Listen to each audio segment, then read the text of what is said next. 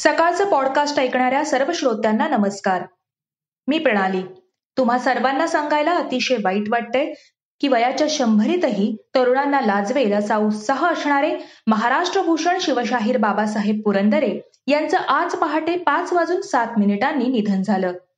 बाबासाहेब गेल्या काही दिवसांपासून प्रकृती अस्वास्थ्यामुळे पुण्यातल्या दीनानाथ मंगेशकर रुग्णालयात उपचार घेत होते.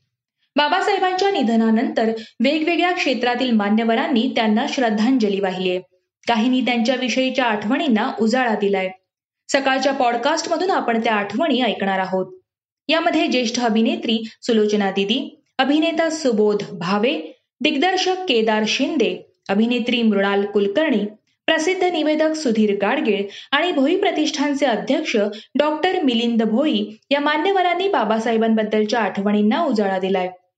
सुरुवातीला ऐकूया ज्येष्ठ अभिनेत्री सुलोचना दिदी काय म्हणालायत ते. फार वाईट दिवस आहे असं मी समजते बाबासाहेबांची बातमी कळली मला. आणि शिव शिवचरित्र हा बा बाबासाहेबांचा श्वास होता. बाबासाहेब त्या श्वासावरच आयुष्यभर जगले. मग प्रत्येक शिवप्रेमी मराठी माणसांच्या घराघरात बाबासाहेब पुरंदरे हे नाव होतच ते यापुढेही कित्येक वर्ष राहील असं मला वाटतं. इतकं मोठं कार्य करून सुद्धा बाबासाहेब नेहमी इतके नम्र राहिले.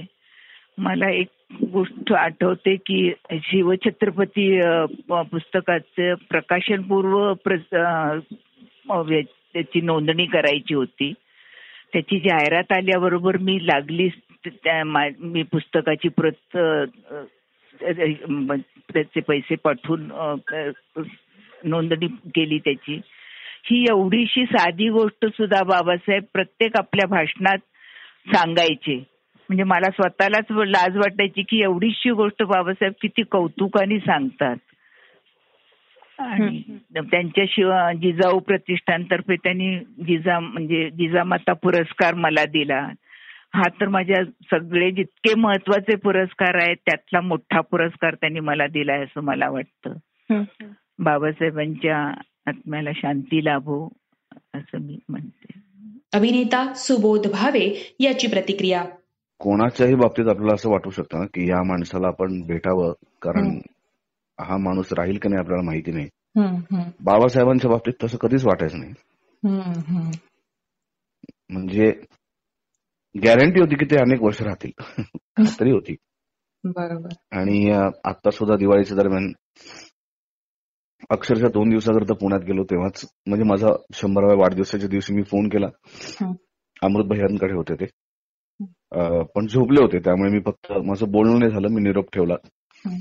आणि भैयाला सांगितलं की मी परत पुण्यात आलो की चक्कर टाकतो. आणि आत्ताच डोक्यात आलं दिवाळीत की आता पुण्यात जाईन तेव्हा बाबासाहेबांची भेट घेईन.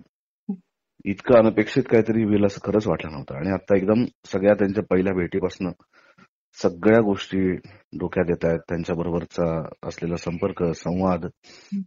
म्हणजे सिंहगडवरती आता आम्ही शाळेत असताना कधीतरी आम्ही गेलो होतो आणि खूप मुलं आम्ही दंगामस्ती करत होतो. आणि बाबासाहेब तिकडे काही वेगळ्या तरुणांना शिवचरित्राबद्दल सांगत होते. महाराजांच्या गोष्टी सांगत होते. आणि आमच्या आवाजाने त्यांना त्रास व्हायला लागला म्हणून ते ओरडले की अरे मुलांना गप्प बसा. ही पहिली आठवण आहे त्यांची पहिली भेट बाबासाहेबांची. आणि त्याच्यानंतर आमच्याकडे जुन्या तलवारी होत्या आमचा वाडा होता. त्या आणि बाबासाहेबांना तेव्हा घरी बोलवलं होतं आणि ते आले होते मंदिरात. त्या तलवारी त्यांना दाखवल्या. मग शिवचरित्र पहिल्यांदा बाबासाहेबांचं महाराजांवरचं पुस्तक वाचनात आलं. ते पुस्तक वाचलं. मग जाणता राजाचे प्रयोग बघितले. मग प्रसाद माझा खूप चांगला मित्र असल्यामुळे प्रसादला भेटायला कधी घरी गेलो की पहिल्यांदा खाली जाऊन बाबासाहेबांचं दर्शन घ्यायचं आणि मग वरती जायचं. मग तेव्हा काही गप्पा व्हायच्या. बालगंधर्वचं पहिलं वाचन बाबासाहेबांच्या समोर त्यांच्या घरात केलं होतं चित्रपटाचं. आणि त्या चित्रपटाच्या आधी नितीनच्या स्टुडिओमध्ये कर्जतला बाबासाहेब आले होते आणि रात्रभर गप्पा बालगंधर्वांच्या आठवणी मग लोकमान्य टिळकांच्या वेशात माझं पहिल्यांदा जेव्हा शनिवारवाड्यावरती दर्शन झालं तेव्हा मी त्या वेशात होतो लोकमान्यांच्या. आणि बाबासाहेब आले होते त्या कार्यक्रमाला आणि त्यांनी मला नमस्कार केला मी लोकमान्यांच्या कपड्यांमध्ये होतो म्हणून. असं सगळं म्हणजे आणि मला असं वाटतं की इतकी एनर्जी आणि इतका जिवंत माणूसच मी पाहिला नाहीये. की असं वाटतच नाही की त्यांचं वय आहे. शंभरीचे ते झालेत. म्हणजे तरुणांमध्ये सुद्धा जो उत्साह नसतो तो उत्साह या वयात सुद्धा त्यांच्यामध्ये होता. अखंडपणे महाराजांवरती बोलणं त्यांचं कार्य लोकांपर्यंत आणणं हा एकच ध्यास घेतलेला माणूस विलक्षण व्यक्तिमत्व. म्हणजे फक्त काय म्हणूया? एक महाराष्ट्राचा एक जुना जाणता माणूस जाण्याने काय नुकसान होते हे आज आपल्याला कळणार नाही. पण उद्या आम्हाला कुठलाही रेफरन्स हवा असेल कुठली अडचण आली असेल तरी पटकन हक्काचं स्थान होतं बाबासाहेब. आणि तितक्याच उत्साहाने ते प्रत्येकाशी संवाद साधायचे. म्हणजे असं नव्हतं की त्यांच्यासाठी मोठी व्यक्ती आणि त्यांच्याशी संवाद आणि लहान लहान मुलं सुद्धा त्यांच्याशी गप्पा मारायला जायची. कोणी त्यांच्याशी कधीही संवाद साधू शकायचे. इतके ते समाजविमुख होते. म्हणजे सगळ्यांशी आपलेपणाने बोलणारे होते. अतिशय आणि मी त्यांना या आजपर्यंतच्या भेटीत कधीही कोणावरती टीका करताना पाहिलं नाही. कायम ते प्रत्येकाच्या चांगल्या बाजूच तुमच्यासमोर मांडायचे फार मोठं नुकसान आहे. म्हणजे त्यांच्या कुटुंबियांचं प्रसाद अमृत भैया माधुरीताई यांचं आहेच आहे. पण महाराष्ट्राचं खूप मोठं नुकसान आहे. विलक्षण व्यक्तिमत्व. आणि खूप मी आता काही गोष्टी त्यांच्या आवडीच्या करतोय आणि मला त्यांना दाखवायचे होते फोटो दाखवायचे होते मला बाबासाहेबांना भेटून. आता ते राहिलं. मला असं वाटतं की तिकडे प्रत्यक्ष महाराजांनीच त्यांना बोलून घेतलं असेल. दिग्दर्शक केदार शिंदे यांनीही बाबासाहेबांविषयीच्या आपल्या भावना व्यक्त केल्या आहेत. बाबासाहेब पुरंदरे म्हणजे शिवशाहीर बाबासाहेब पुरंदरे. यांच्याविषयी अ, माझ्यासारख्या एका एका दिग्दर्शकाने बोलणं खरं म्हणजे फारच मी छोटा आहे त्यांच्यापेक्षा आणि त्यांच्या विचारांनी त्यांच्या कर्तृत्वाने ते इतके मोठे आहेत कारण त्यांची पुस्तकं वाचून एक मात्र समजायला लागलं की छत्रपतींचा इतिहास काय होता.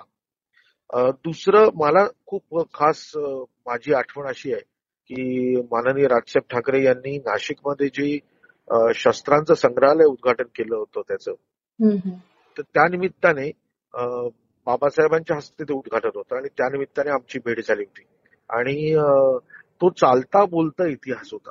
आणि मला स्वतःला असं वाटतं की ज्या पद्धतीने त्या काही वेळामध्ये ते ज्या ज्या गोष्टी सांगत होते त्याच्याने इतका भारावून गेलो होतो.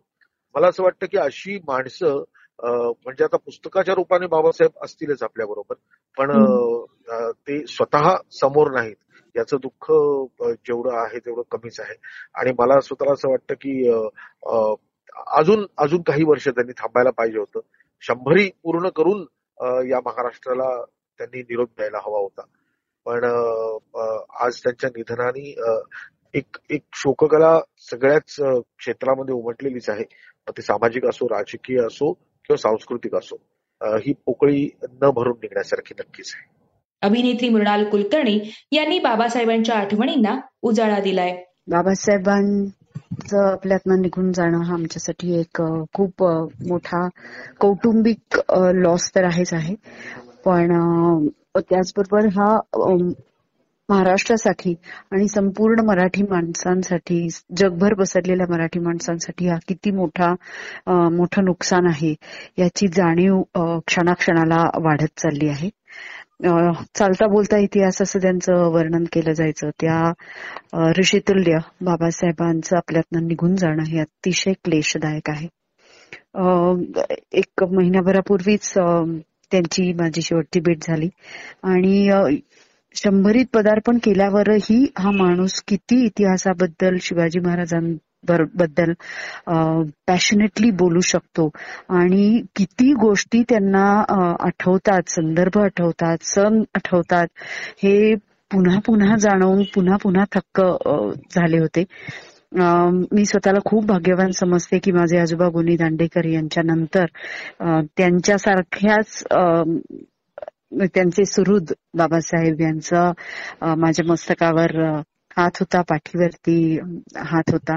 आणि अं, माझ्या आयुष्यातल्या प्रत्येक महत्त्वाच्या प्रसंगी अं, ते हजर होते नुसते हजर नव्हते तर त्यांच्या मला कायम शुभेच्छा होत्या आशीर्वाद होते.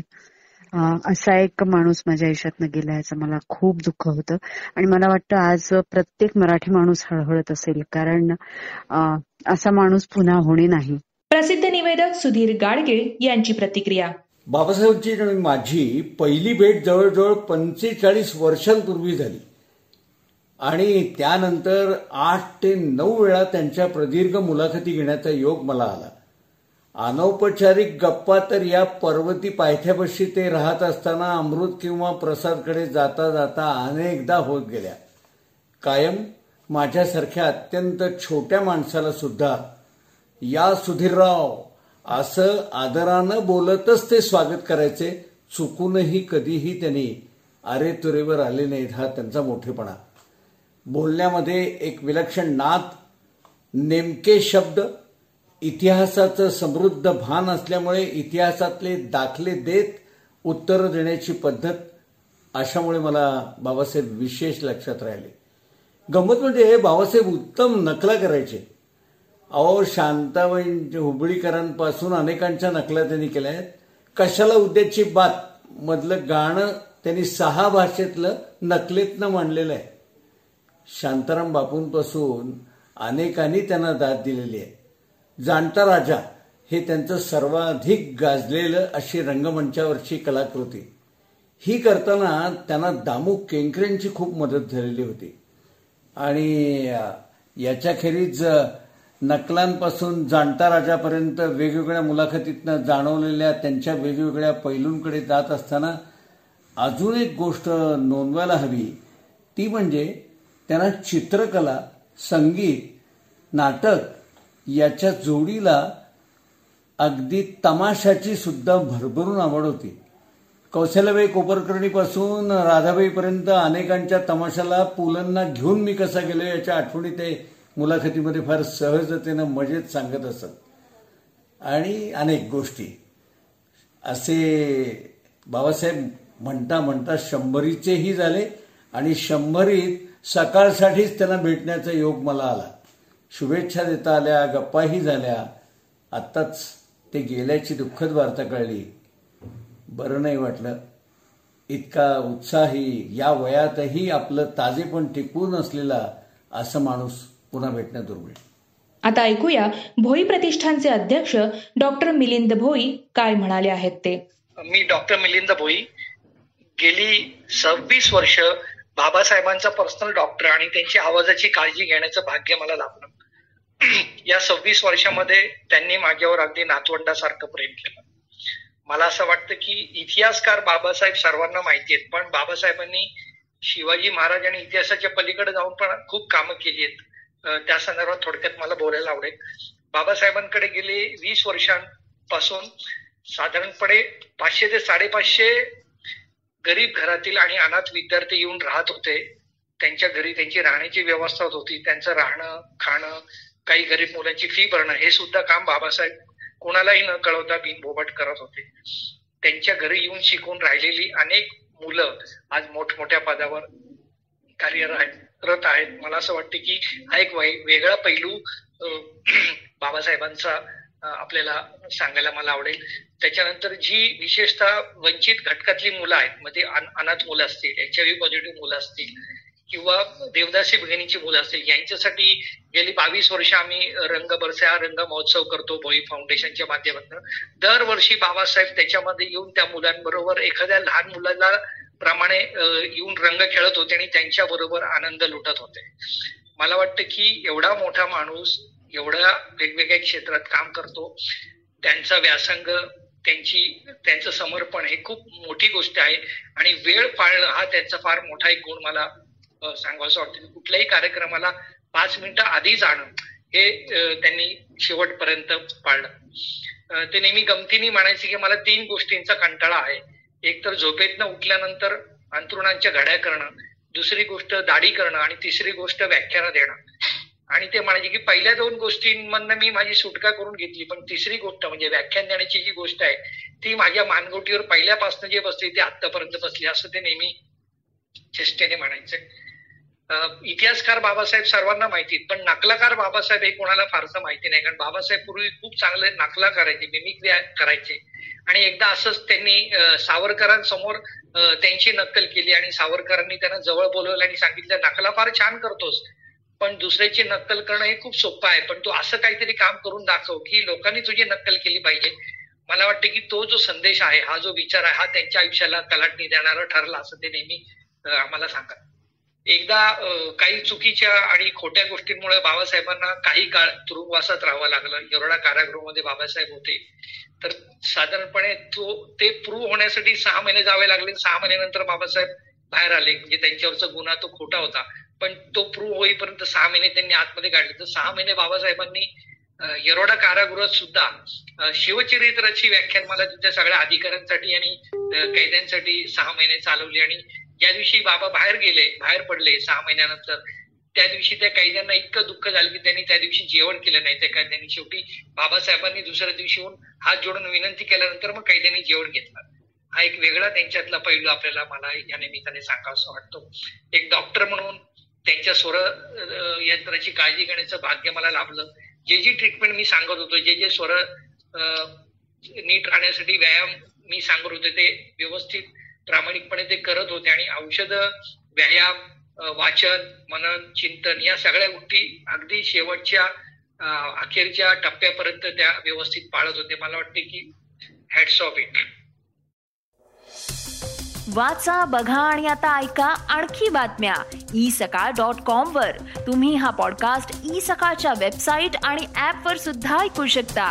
विसरू नका. या पॉडकास्टला आपल्या आवडीच्या पॉडकास्ट ॲपवर सबस्क्राईब किंवा फॉलो करायला.